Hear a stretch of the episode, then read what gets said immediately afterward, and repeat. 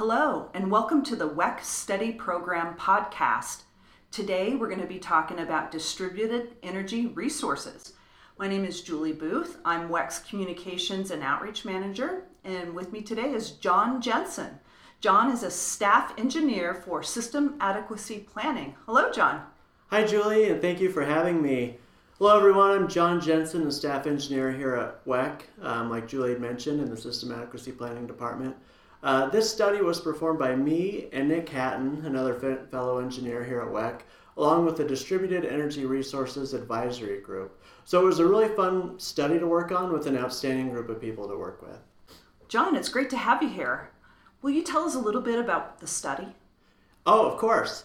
So, our study focused on high penetrations of distributed energy resources, or we like to call them DER, on the power grid, um, specifically in the Western interconnection. So DER is one of those things that takes on many different shapes and sizes, from behind the meter rooftop solar to energy efficiency, energy storage, even demand response in electric vehicles, and much more.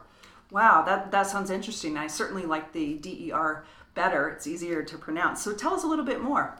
So DER is usually on the smaller end of generation, usually less than 10 megawatts, and it's produced um, really close to where it's consumed or very near to where it's consumed.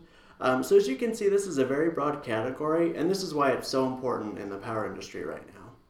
Um, so in this study, we focused on DER in the form of residential rooftop solar.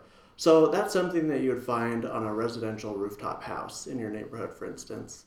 So we looked at what kinds of issues the power grid might see as increasing amounts of DER come online in the future. Wow, that's interesting. I, I have rooftop solar, so you basically looked at what I have in part of the study? Yep, that's exactly right. Interesting.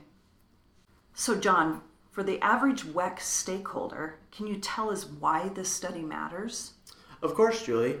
So, we're actually seeing drastic increases in these DER and all their various forms on the power grid right now and we'll most likely continue to see that in the future as well.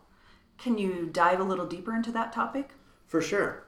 So typically, DERs are installed on the distribution network and they act as small generators that provide electricity to a single household. And historically, the amount of generation on the distribution network has been limited.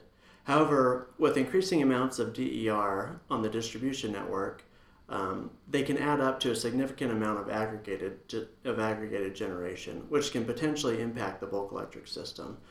So this is why we need to study and understand the effects of adding these resources on the power grid and what reliability issues may come with them.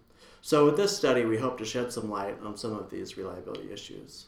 So John, will you tell us what the analysis found? Of course. So first of all, we found that DER can either positively or negatively impact the system depending on how much and where it is added. And generally speaking, for this study, increasing DER tended to decrease thermal generation, such as coal or gas resources.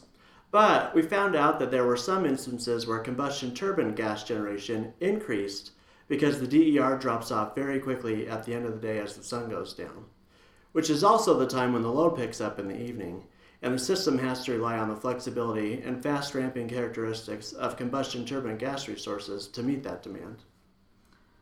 Wow, that's interesting, John. What else did the study find? So, we also noticed that although increased DER decreased thermal generation resources, it could only decrease them to a certain level, and some thermal generating units needed to stay on during the middle of the day whether it be that they are a must run unit or a baseload unit or some other or have some other commitment related issues. So no matter how much DER we added on the system in the form of BTM rooftop solar, there were still some thermal units that stayed online during the middle of the day. Wow, that's interesting. Um, for those of us who aren't familiar with the term BTM, can you tell us what that means? Oh, yeah. So BTM refers to behind the meter, and in our case, behind the meter rooftop solar. And this would refer to like the solar panels you'd see in a resident, residential neighborhood. Interesting. Thank you. And finally, since the DER filled up a good portion of the generation stack in the middle of the day, it caused the system to curtail commercial solar and wind, or to dump that energy. This can decrease the value of that energy, unless there's some sort of design to use that energy, or to bring value to that energy, such as batteries. We noticed that in our case, we, where we added batteries, that the value of electricity went back up since the batteries were able to use and store that excess solar and wind energy in the day when it wasn't needed and discharge it in the evening when it was needed. So, John, will you tell us what the big takeaways are for our stakeholders? Of course. So, even though individual DER may consist of relatively smaller units, they can add up very quickly. Just imagine your neighborhood. If you have solar panels on your house, probably not a big deal, but if everybody in your neighborhood or your whole state has solar panels, that can add up very quickly. Um, so, DER can change the way the system operates in big ways, and that's the main point we want to get across.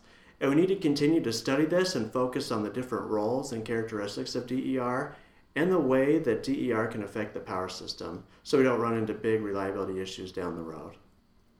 That's a great takeaway from the study, John. What else did you find? Another big one is data. We need correct data for the DER. So these would be things like DER capabilities, the amounts, locations, etc., in order to adequately plan the transmission level aspects of the grid. And ignoring this or making poor assumptions about it can lead to incorrect planning conclusions as DER penetration increases. From our study, it appears that a significant penetration level of DER in a concentrated area, so for our study, this was roughly about 35% of the installed capacity of DER, we started to see significant reliability impacts on the grid. Wow, that's intense, John. Yeah, it's really interesting. So, around this 35% threshold, we started to see the value of electricity decrease, and we started to see different patterns of gas generation being used. And we saw, this is where we started to see the increase in combustion turbine gas generation. So, John, for those who want to take a deeper dive into this study, where can they find the results? So, the detailed results of this study can be found in the final report, which is located on the WECC website on the study Subcommittee webpage under the 2020 to 2021 Study Program Accordion. Okay, so once again, that's wecc.org under the Studies Subcommittee webpage. That's where you need to go if you want to see a deeper dive into this study and all the details. Thanks so much for coming today, John. It was great learning all about DERs. Thank you, Julie, and thanks for having me. Thank you for joining us for the WECC's Study Program podcast.